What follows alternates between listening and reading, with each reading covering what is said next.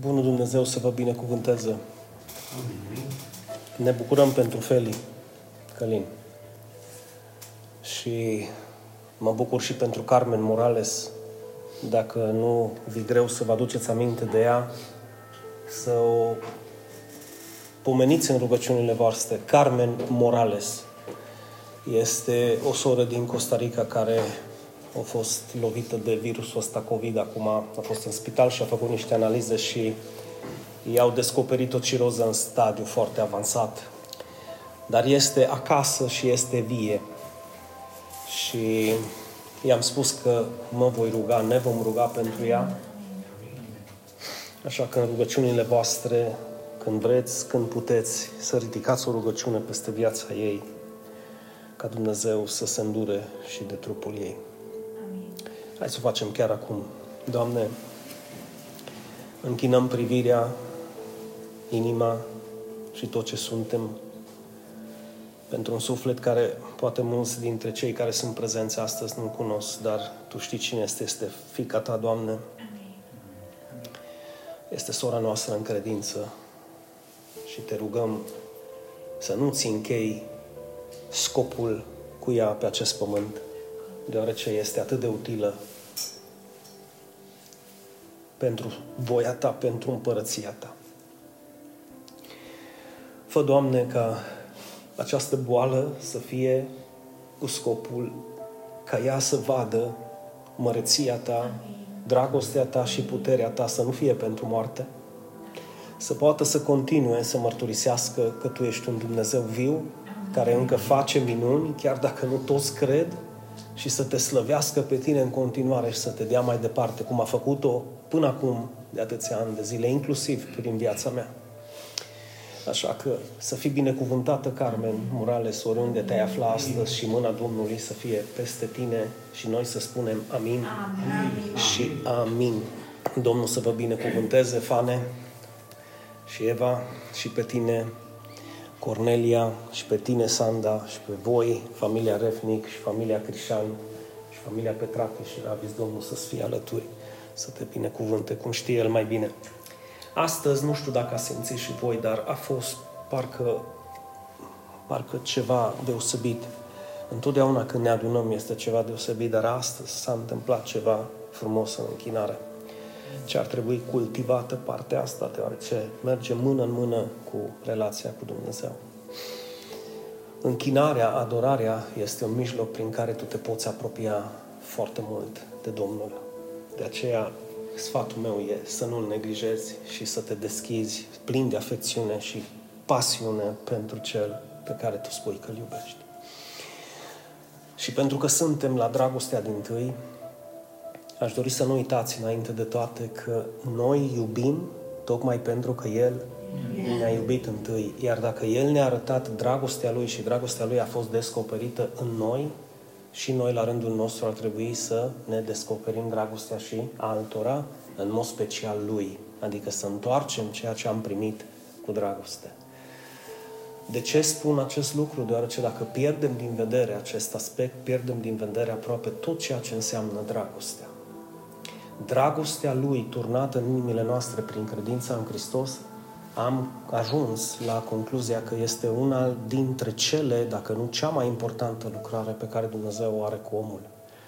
Există un amănunt care ar trebui să rămâneți foarte înrădăcinați în el, și anume faptul că dragostea nu constă în aceasta că noi l-am iubit pe Dumnezeu, ci tocmai invers, că El ne-a iubit pe noi și l-a dat ca jertfă pe unicul Său Fiu, ca noi să trăim prin El spun în voce tare, prin El, prin el și pentru, pentru El.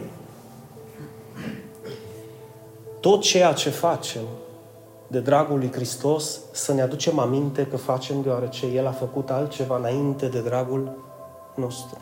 Noi ne jertfim pentru că El s-a jertfit. Noi ne ostenim pentru că El s-a ostenit. Noi suferim pentru că El a suferit și dacă e să murim pentru Domnul, e pentru că El întâi a murit pentru noi. El trebuie să aibă prioritate. Doar El. Doar El.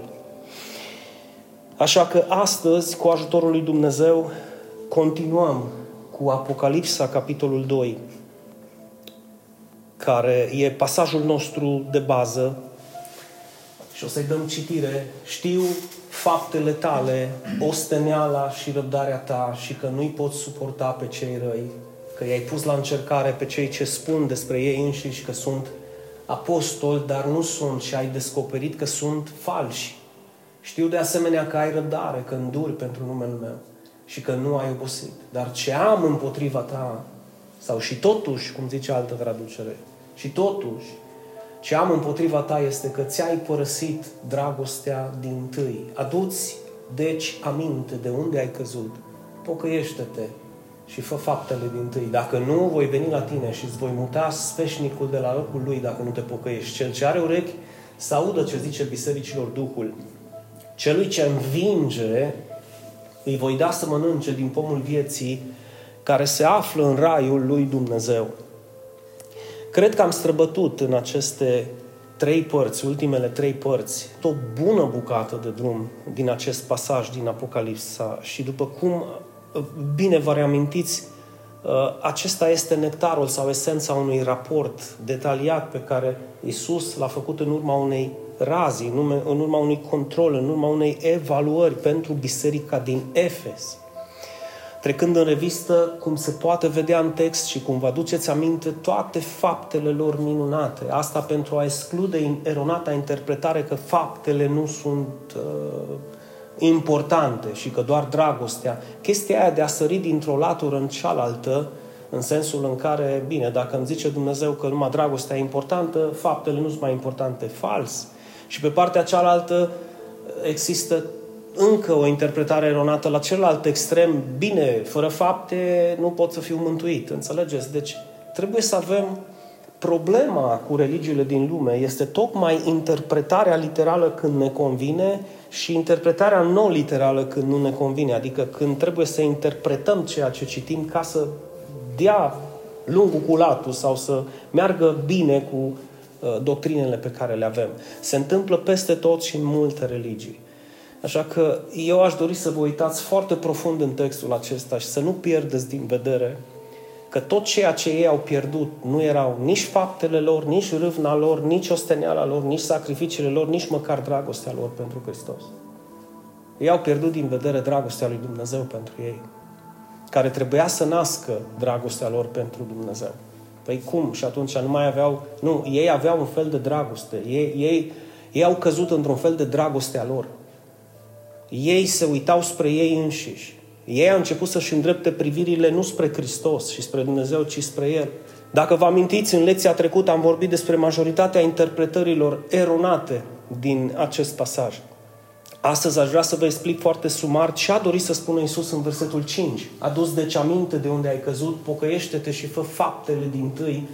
Dacă nu, voi veni la tine și îți voi muta sfeșnicul de la locul lui dacă nu te pocăiești. Dar înainte, înainte, să vă uitați puțin peste versetul 4, deoarece aș mai avea câteva detalii legate de reproșul Domnului Isus și anume, dar ce am împotriva ta este că ți-ai părăsit dragostea din tâi. Dragii mei, cu toții am înțeles, sper că am înțeles cu toții că dragostea din tâi, într-un singur cuvânt, este Hristos.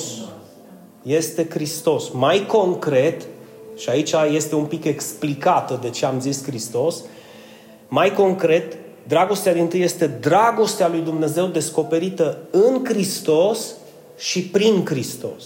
Și deschid o paranteză să vă aduceți aminte de faptul că da, Ioan 3 cu 16, Dumnezeu spune că atât de mult a iubit lumea.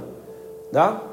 Încât l-a dat pe singurul lui Fiu. Vedeți cum singurul lui Fiu e legată de dragostea lui Dumnezeu pentru lume. Toți, Dumnezeu își dorește ca toți să fie mântuiți, amin? Dumnezeu își dorește ca toți să vină la pocăință, Dumnezeu își dorește ca toți să-L iubească pe El, Dumnezeu își dorește ca toți să schimbe viața, ca toți să primească darul veșniciei. Întrebarea este, toți doresc acest lucru pentru că ei nu-și doresc. Calea spre pierzanie, calea spre întuneric, este pavată de oameni care tăbărăsc deoarece ei vor să meargă acolo, nu este planul lui Dumnezeu.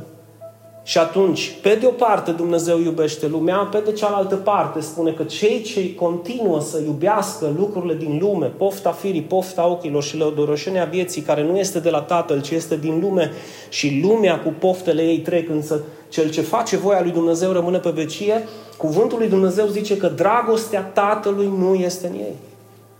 Pe de o parte este, pe de o parte nu este. Și foarte sumar vă reamintesc cum nu este. Nu este deoarece dragostea lui Dumnezeu este condiționată de Hristos. Nu se poate primi fără Hristos. Nu poate fi turnată în inima omului fără Hristos. Hristos este mijlocitorul între omul despărțit de Dumnezeu și Dumnezeu.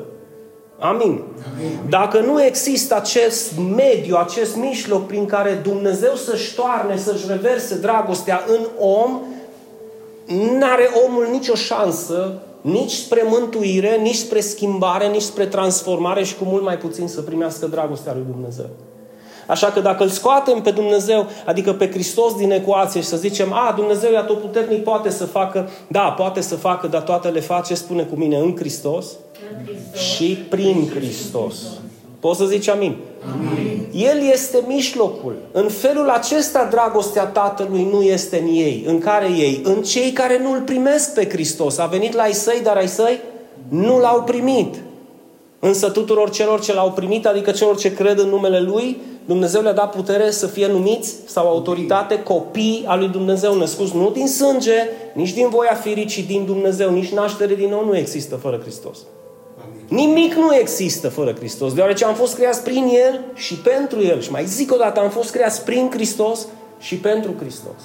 De aceea, despărțit de El, nu vom putea face nimic.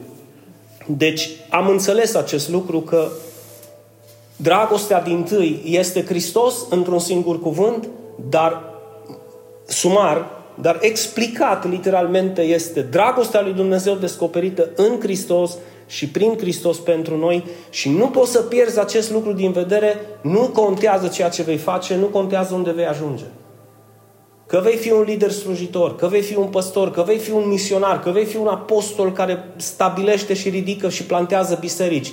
Nu uita acest lucru deoarece riști să ajungi printre cei cărora Dumnezeu, prin Hristos, le spune la un moment dat am împotriva ta că ți-ai uitat dragostea din tâi.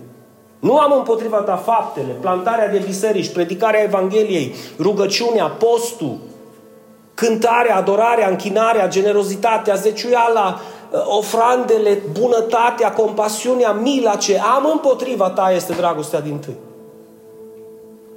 Cel mai adesea, că aș vrea să vă explic astăzi puțin, am zis că voi trece în revistă un detaliu legat de dragostea din tâi și anume cum se pierde cel mai adesea? Și cel mai adesea, și din nefericire o spun ca și păstor, dragostea din tâi se pierde în sânul bisericilor, cum s-a pierdut în sânul bisericii din Efes.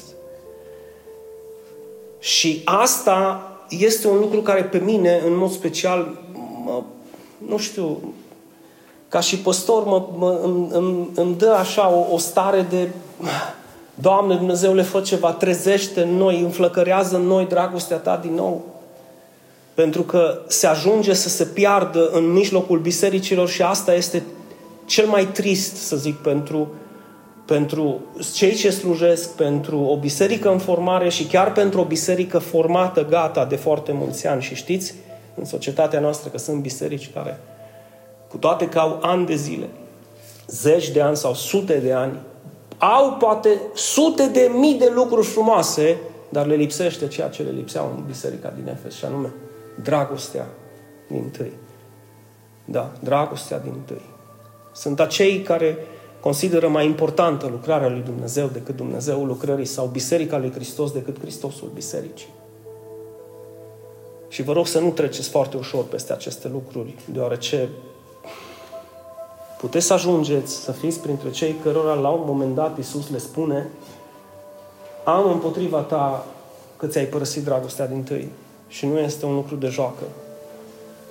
Virusul, zic eu, prin care cineva poate să-și piardă dragostea din tâi în biserică, și vă rog să nu uitați niciodată acest aspect, să vă autoanalizați singuri, să vă puneți întrebări sincere, deoarece nu-i vorba nici de cel de lung dreapta, nici de cel din stânga, nici de cel din față sau din spate, E vorba de mine și e vorba de tine, de o evaluare sinceră, deoarece înainte să ne evalueze Hristos, la un moment dat să ne evaluăm noi pe noi înșine. Cum zice și Pavel, puneți-vă la încercare să vedeți dacă sunteți în credință. Este sau nu este Hristos în voi? Că dacă nu este Hristos în noi, ceea ce avem este virusul pe care eu îl numesc rutina. Și ăsta înneacă, năbușe, sugrumă, sufocă dragostea din tâi și pasiunea pentru Domnul. Rutina fiecărei zile de, de slujire, în alte cuvinte, să aveți grijă. Mai devreme sau mai de, de târziu poate să ducă la această răcire a iubirii. Nu mai este ardoare, nu mai este înfocare, nu mai este pasiune, nu mai este fervoare acei relații pe care noi spunem că o avem cu Hristos. Și vă rog să lăsăm puțin deoparte, că eu sunt mai timid, eu sunt mai nu știu cum. Când tu iubești, când tu iubești, nu-i vorba de tine, e vorba de persoana pe care tu spui că o iubești. Nu lăsa timiditatea ta, nu lăsa frica ta, nu lăsa scuzele tale de a nu te exterioriza față de persoana pe care o iubești, pentru că nu de tine e vorba, ci de ea. Asta înseamnă iubire. Și rutina poate să stingă această iubire. Relația pe care Dumnezeu o așteaptă de la noi și o așteaptă de la noi ca și biserică, trebuie să fie o relație afectuoasă, trebuie să fie o relație vie, pasionată, precum e Mă, iubiților, precum e luna de miere între un soț și o soție care abia, de-abia așteaptă să fie împreună, să-și petreacă momentele împreună, ca și cum ar fi ultimul moment din viața lor. Ăsta e și sentimentul în care mă duc duminică la biserică. Nu, mă duc duminică la biserică. Sau mă duc duminică la biserică. Înțelegeți? Da, mă duc, mă duc, că am întâlnire cu El. Îs ocupat de luni până sâmbătă, mă, dar duminică mi sfântă. Duminica mi sfântă. Pe mine nu mă scoate nimeni din nimic altceva. Eu mă duc la întâlnire cu El. Oh, păi, mă pot întâlni cu El și marța. Dar cum să nu? Dar cum te întâlnești duminica în biserică se vede cum te întâlnești marțea cu El. Că dacă nu fierbi, nu arzi de pasiune pentru El duminica, permitem să zic că nu arzi de pasiune nici acasă. Pentru că dacă nu există o relație cu El intimă în, în, în odăița ta, când nu te vede nimeni cu mult mai puțin când ești aici, nu mai contează că suntem 20 sau suntem 2000. E relația ta personală cu El. Așa că încearcă să înlături rutina. Mă duc la biserică, ascult o predică, fac aia, fac aia la altă. Și cu asta s-a încheiat totul. Nu pierdeți din vedere faptul că biserica asta din Efes a fost învățată de apostolul Pavel cu 30 de ani în urmă niște adevăruri, în mod special că toate binecuvântările care ei aveau parte, împreună cu toate lucrările pe care ei trebuiau să le facă, se găseau în Hristos. 30 de ani, dragii mei, 30 de ani în urmă. Este mai mult decât necesar să citim cel puțin sau măcar primul capitol din Efeseni. Știu că va fi o lectură mare, dar să fiți puțin atenți. Să fiți puțin atenți. Pavel le scrie cu 30 de ani în urmă de controlul inopinat al lui Hristos pentru aceeași biserică din Efes. Binecuvântat să fie Dumnezeu. Amin? Amin. Tatăl Domnului nostru Isus Hristos care ne-a binecuvântat deja.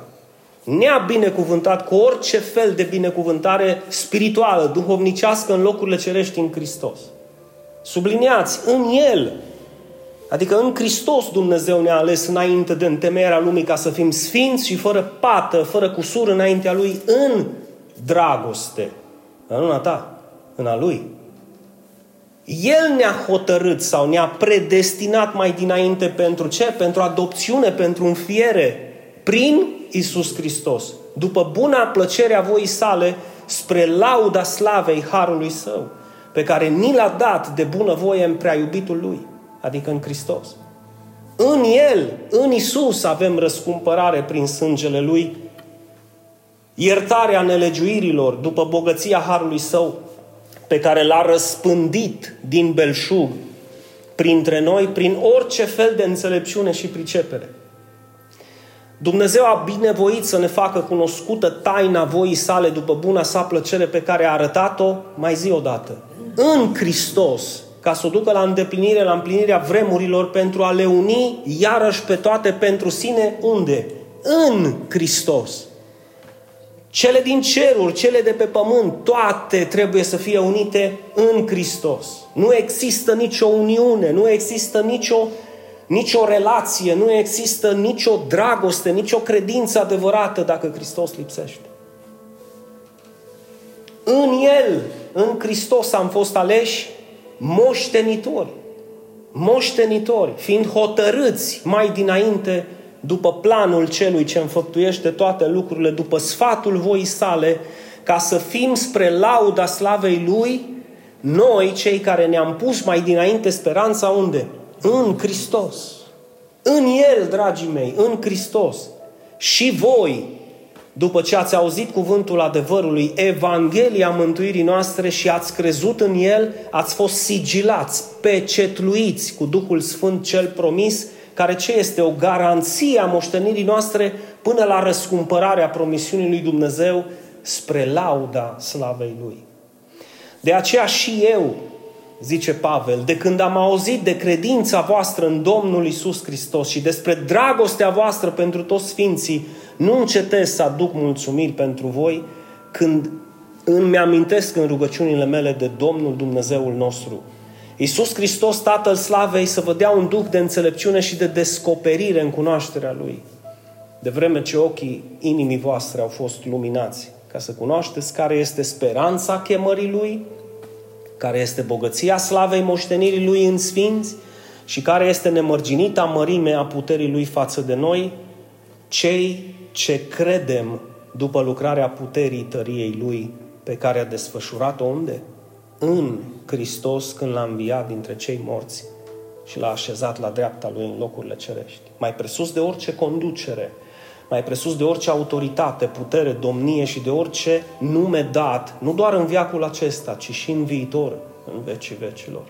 El i-a supus lui Hristos toate lucrurile sub picioare și l-a făcut cap peste toate lucrurile, în primul rând peste biserică și în următoarele lucruri peste societate, peste pământ, peste univers și peste toată creația.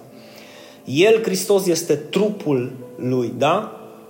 Biserica, care este trupul lui, plinătatea celui care umple totul în toți. Uitați-vă puțin, vă rog frumos, cum are întâietate și cum se subliniază foarte mult acest aspect. Și vă invit să citiți, să lecturați toată epistola către Efeseni, toată epistola către Galateni, epistola către Corinteni 1 și 2, Tesaloniceni 1 și 2.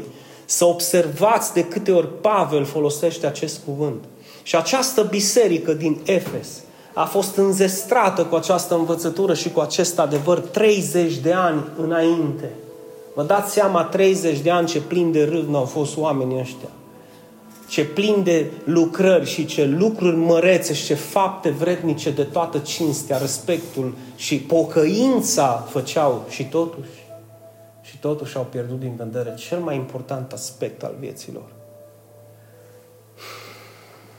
Dragii mei, precum o simplă lectură, că nu putem să stăm să despicăm fiecare pasaj în parte, că ar fi cu totul altceva, dar dacă aruncați o privire sinceră peste acest pasaj, vedeți că predomină toate lucrările lui Dumnezeu, toate binecuvântările lui Dumnezeu, toate planurile lui Dumnezeu, tot viitorul lui Dumnezeu, de fapt, absolut tot și toate, trecut, prezent și viitor, au întâietate în Hristos Isus.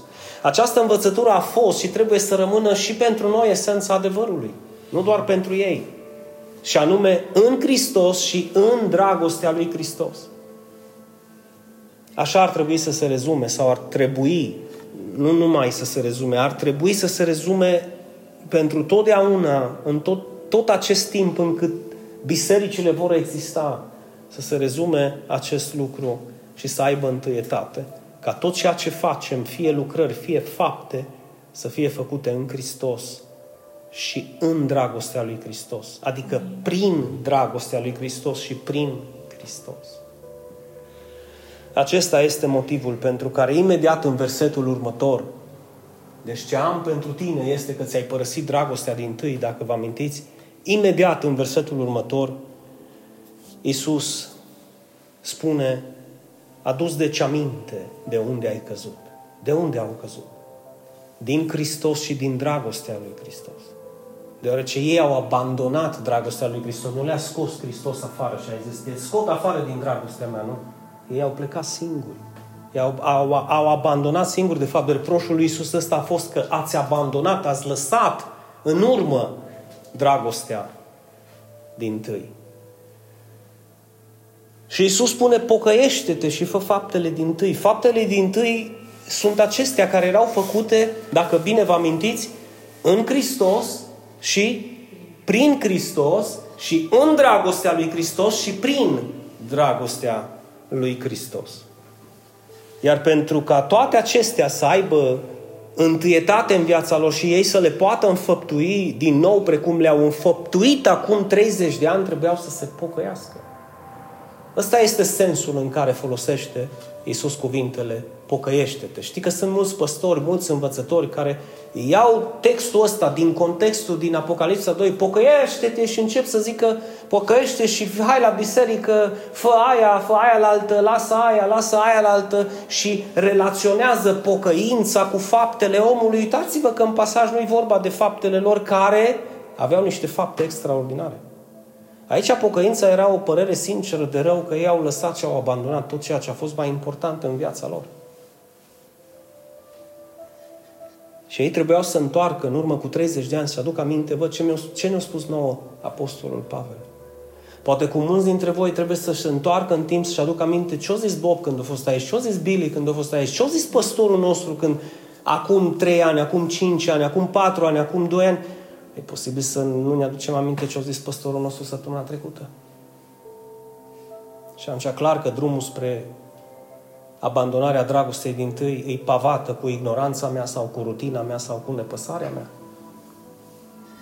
Da, ei trebuiau să pocăiască mai concret, să aibă această părere de rău sinceră despre ei înșiși, că datorită rutinei lor, da, pe care au, au făcut-o și au, au construit-o și au zidit-o împreună, au uitat faptul că orice lucrare a lor are valoare în fața lui Dumnezeu doar dacă este născută prin Hristos și prin dragostea lui Hristos pentru ei. În cuvinte simple, pocăința în cazul bisericii din Efes.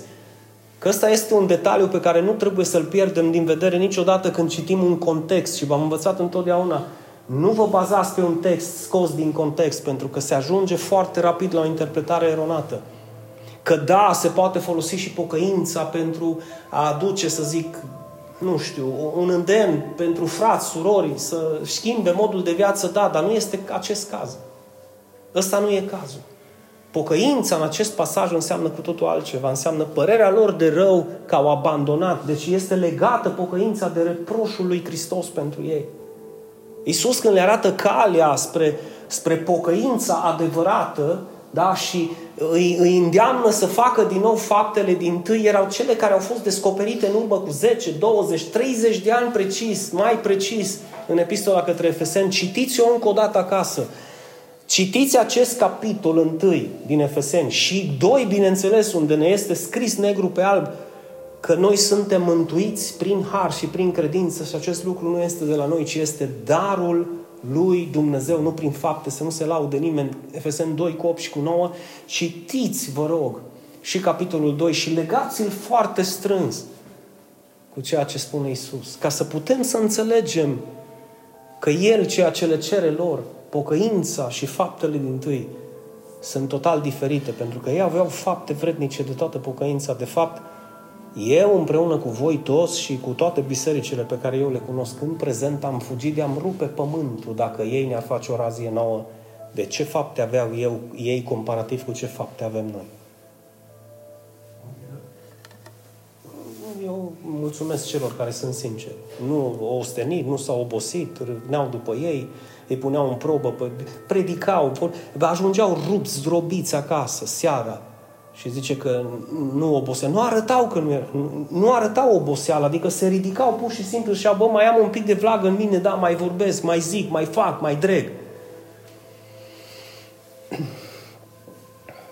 Deci ca dragostea lor să aibă valoare, trebuiau să pocăiască, să se întoarcă în urmă cu 30 de ani, să nu uite că tot ceea ce ei erau și tot ceea ce ei făceau era strict legat și condiționat de Hristos și de dragostea lui Hristos. Adică El era mijlocul prin care ei puteau să iubească și ei puteau să facă faptele lor.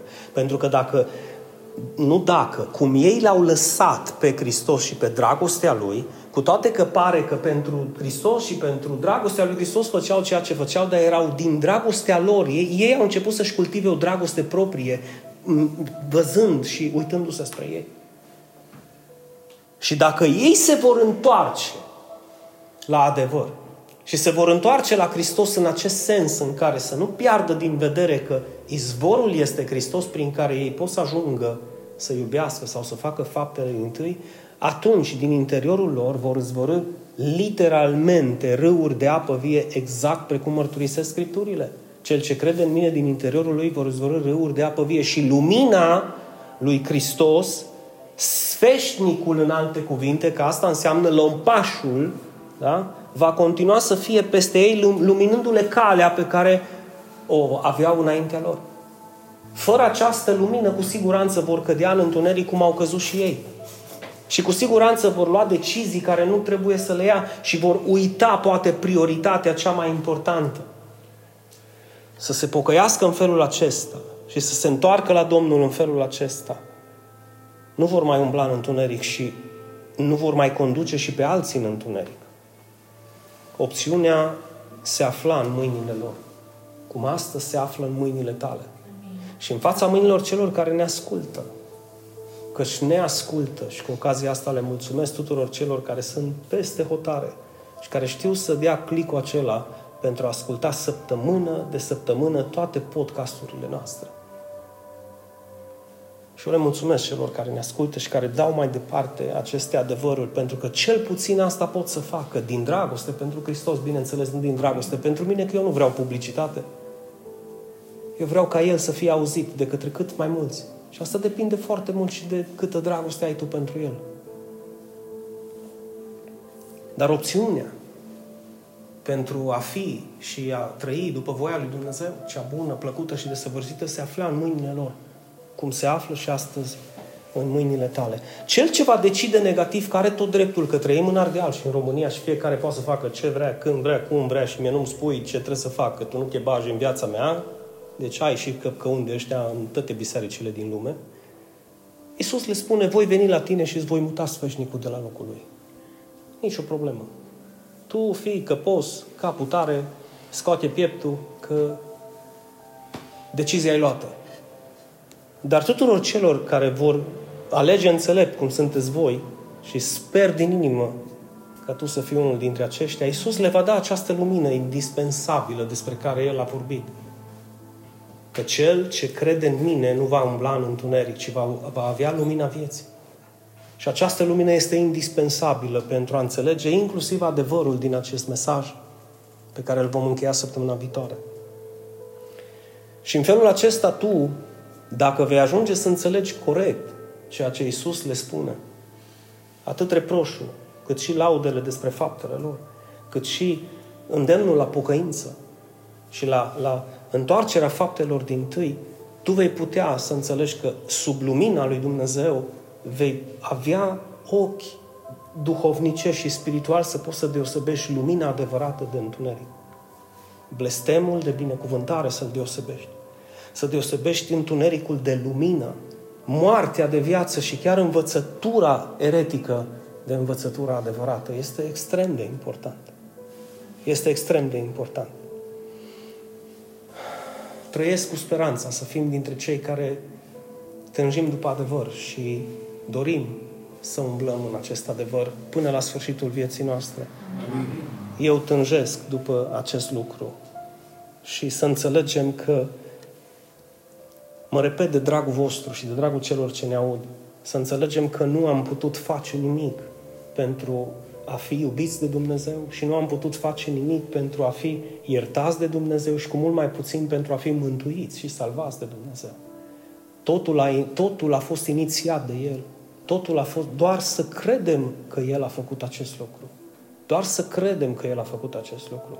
că El ne-a turnat dragostea Lui prin credința noastră în Hristos, să nu fie o credință superficială de genul și eu cred în Hristos, să fie, dacă eu, ascultă un pic, dacă eu cred în Hristos în măsura în care Dumnezeu îmi cere, atunci dragostea lui Dumnezeu literalmente este turnată în mine. Și cum îmi dau seama că e turnată în mine? Că pot să o dau și o altă. Suntem mântuiți doar prin harul Lui, suntem mântuiți și salvați doar prin jertfa Lui. Acesta este un adevăr care trebuie să rămână de neclintit. Și acum spre încheiere. E posibil ca și tu să simți ceea ce am simțit și eu în zilele astea. E posibil să fii inundat de dragostea Lui, să fii inundat de mulțumirea Lui, de recunoștința Lui, să, să, să-ți vină să-ți ridici ochii spre cer și să strigi, Doamne, îți mulțumesc.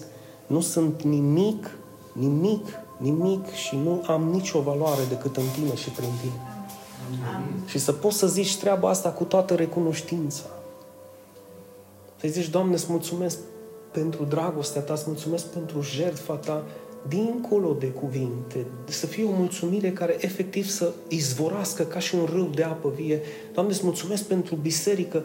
Eu îi mulțumesc lui Dumnezeu pentru fiecare dintre voi că sunteți aici.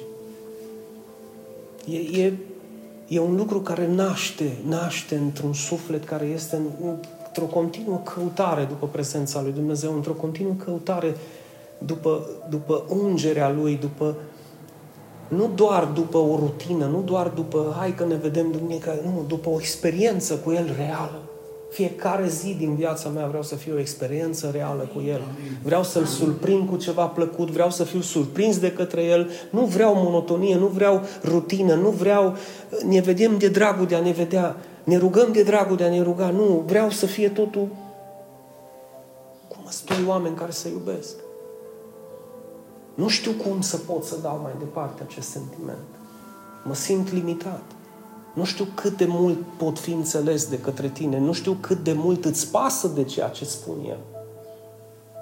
Dar dacă și tu simți precum am simțit și eu de când am, m-am înarmat să zic cu valoare să fac acest studiu, că nu e ușor. Vă mai repet o dată, dragostea din tâi și Apocalipsa în mod general Apocalipsa, toată cartea, dar specific acest pasaj din Apocalipsa împreună cu dragostea din tâi, este o temă extrem de delicată și extrem de greu de înțeles. Și să te armezi cu valoarea asta încât să stai, să meditezi 5 săptămâni, să vorbești despre ea, să știți că nu e un lucru ușor. Și am ajuns la concluzia la care poate și tu ai ajuns. Iisuse, nu te iubesc în destul. Dacă am vreo teamă, să vă rog să mă credeți, nu mi teama că nu fac gardul la biserică, nu mi teama că nu pot să renovez biserica, nu mi teama că nu pot să văd o mie de oameni în biserică, nu mi teama că nu pot, nu se va ridica, să zic, vreodată un grup de laudă și închinare cum mi-l doresc eu, nu mi teama că nu o să avem oameni care să se dedice pentru căsnicii, pentru copii, pentru adolescenți, pentru... Nu am nicio teamă. Teama mea e că poate nu o să-L iubesc în destul.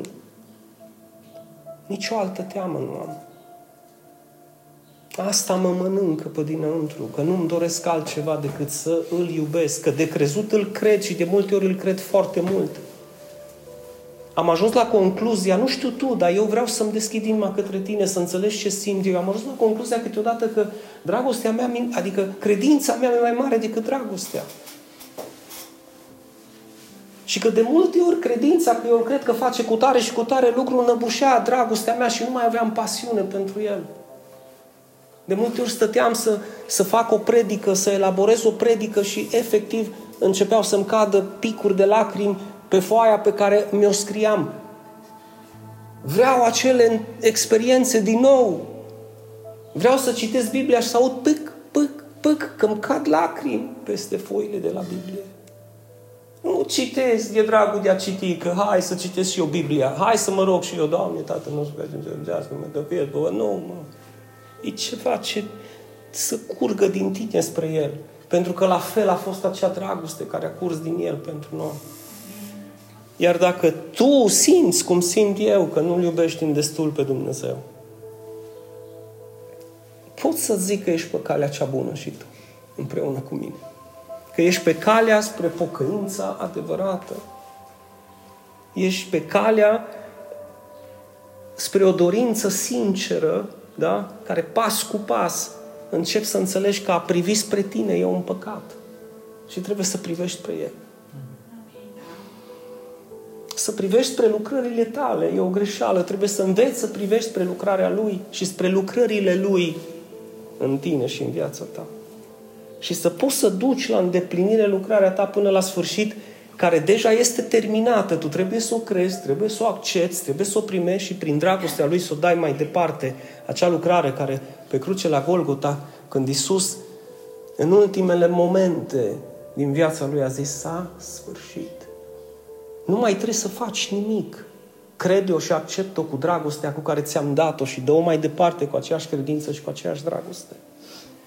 Când dragostea Lui este în tine, când e turnată literalmente în inima ta și vei rămâne de neclintit în Hristos și în dragostea lui Hristos, precum ai rămâne, să zic, sub o cascadă de apă vie care cade peste tine, această dragoste nu-ți va permite să rămâi neroditor. Această dragoste nu-ți va permite să rămâi indiferent. Această dragoste nu-ți va permite să rămâi fără evlavie, fără roade, fără fapte care nasc din această dragoste.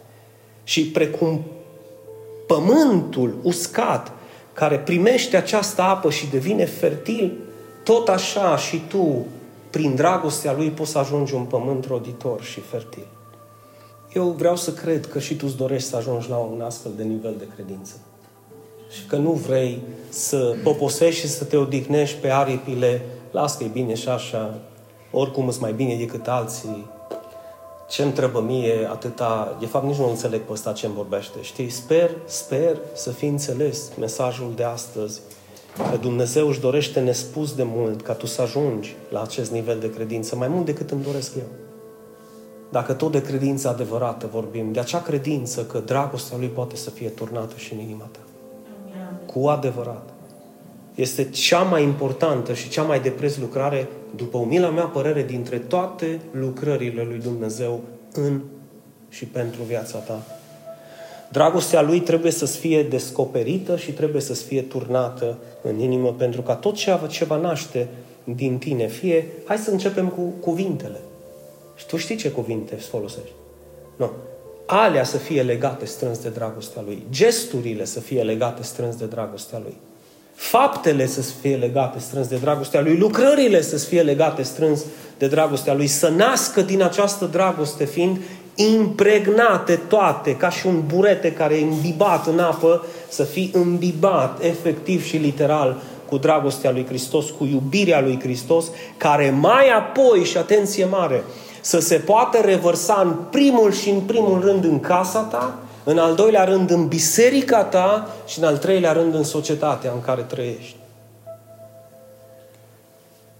Și eu zic amin. amin. Și mai zic o dată amin. amin. Asta a fost totul pentru astăzi. Ne vedem săptămâna viitoare cu ultima parte. Mântuitorule prețios și drag, Domnul nostru Isus Hristos, Cel prin care și pentru care au fost create toate lucrurile în cer și pe pământ. Vin în fața Ta, Doamne, pentru a recunoaște că Tu ești totul în toți și Tu ești cel mai important și cea mai importantă lucrare din noi. Credința în Tine și dragostea care se poate revărsa prin această credință în noi. Te rog, Dumnezeule Mare, să te atingi de fiecare inimă în parte și să storni înțelepciunea ta și descoperirea ta din acest verset, exact cum a zis și Pavel 30 de ani în urmă în biserica din Efes, când s-a rugat să le dea Dumnezeu un duc de înțelepciune, de pricepere, de descoperire. Mă rog în aceste momente ca acest duc de înțelepciune, pricepere și descoperire să fie turnat și peste noi, ca să înțelegem care este voia lui Dumnezeu în Hristos, cea bună, plăcută și desăvârșită și mă rog să fiți protejați, să fim protejați de boală, de virus, de bacterii, de moarte, de blesteme, de război, să fim protejați de orice lucrare diabolică, să fim la adăpost sub aripile lui Hristos și să trăim în siguranță că El este în control de tot și de toate. Al său nume să fie slăvit astăzi, mâine și în veci de veci și vom spune amin, amin. și amin. Domnul Dumnezeu să vă binecuvânteze, să vă dea o duminică frumoasă și să rămâneți legați de această învățătură că, după cum ați observat, este piatră de temelie pentru noi.